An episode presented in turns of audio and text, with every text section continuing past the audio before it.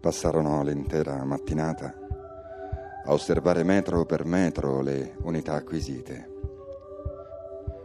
L'architetto si congratulò con se stesso per aver concepito un embrione di progetto per nulla invasivo che avrebbe coniugato modernità e comodità col rispetto assoluto di come si presentavano i sassi alla vista, anche in maniera più rigorosa di quanto prevedessero i vincoli paesaggistici. L'albergo sarebbe stato bellissimo, anche se per forza di cose il personale avrebbe dovuto sottoporsi a percorsi un po' meno intuitivi e semplici di quanto fosse in genere per una struttura di lusso, ma a qualcosa bisognava pur rinunciare.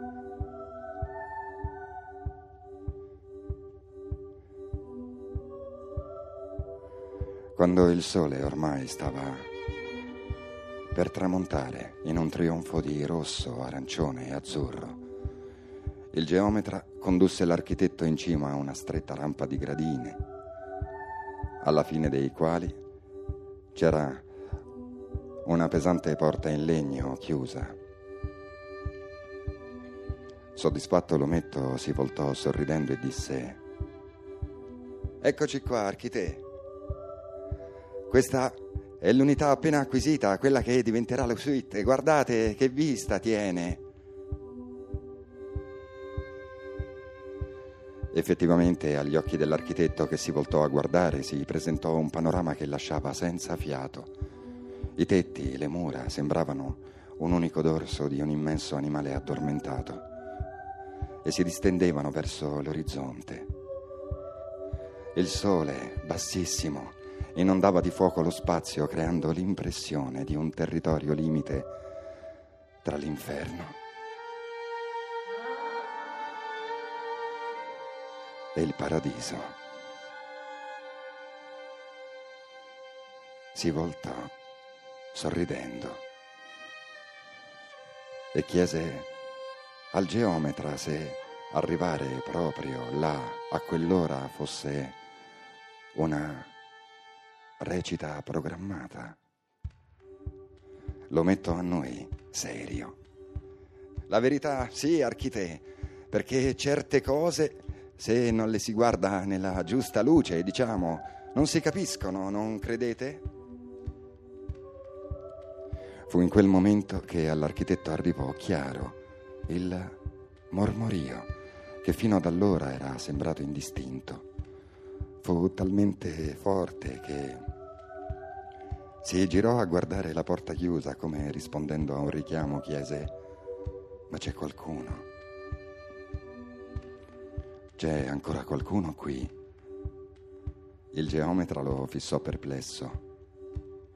No, architè, nessuno, ci stava solo quell'uomo, ve l'ho detto, ma è morto, eh, lo hanno pure seppellito. Ormai sono mesi, non ci sta proprio più nessuno né qua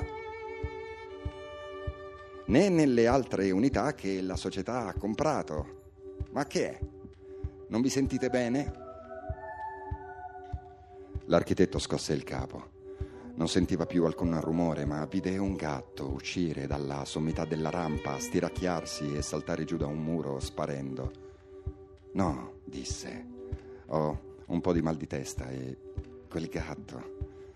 Mi sembrava di aver sentito qualcosa, comunque sì, una vista decisamente magica.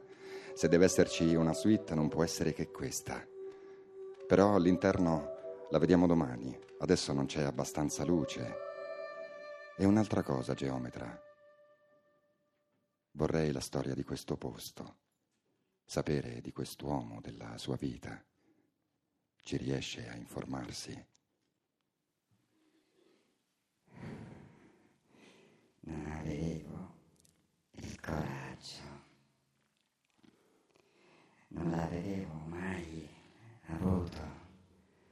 Mi accorgevo di quello che stavi facendo a nostra figlia, di quanto la stessi rinchiudendo in una gabbia senza finestre, di quanto sarebbe stata capace di affrontare il mondo se non l'avesse mai conosciuta, ma non eri mai stato così fermo e deciso io che non ti avevo contraddetto nemmeno sulle sciocchezze, non avevo la forza di contrappormi.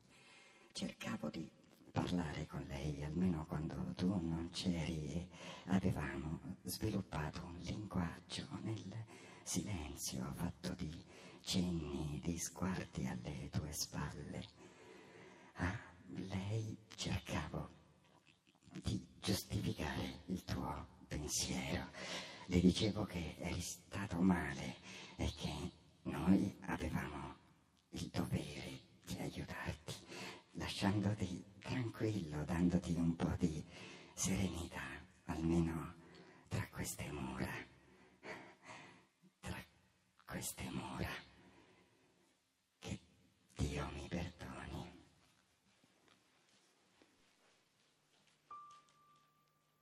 Papà. Mi ascolti, papà?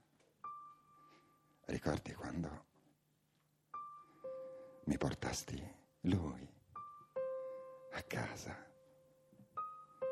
Ero grande ormai.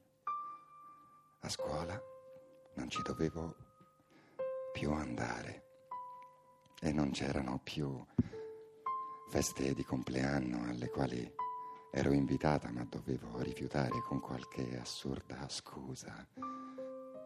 Avevi deciso che ormai ero una donna, che avevo bisogno di un marito per fare un figlio, per darti un nipote. All'improvviso avevi l'ossessione del tempo la necessità di guadagnarti attraverso me un pezzo di sopravvivenza dopo la morte e mi portasti lui. Aveva lavorato con te, robusto, alto, ti aveva aiutato quando ancora riuscivi, anche se con difficoltà, a inerpicarti. Mi faceva paura da principio, poi mi accorsi che anche nei suoi occhi vibrava il terrore che conoscevo così bene la sottoposizione vuota di volontà che vedevo ogni giorno negli occhi di mia madre. Andai con lui, una pantomima di matrimonio tra sconosciuti, qualche interdetto parente, l'unica fotografia sulla credenza fissa, i nostri occhi senza espressione. Io, tu, lui, solo la mamma sembra disperata, incredibile quanto ci somigliamo, vero? Vero papà? Quanto ci somigliamo senza assomigliarci affatto.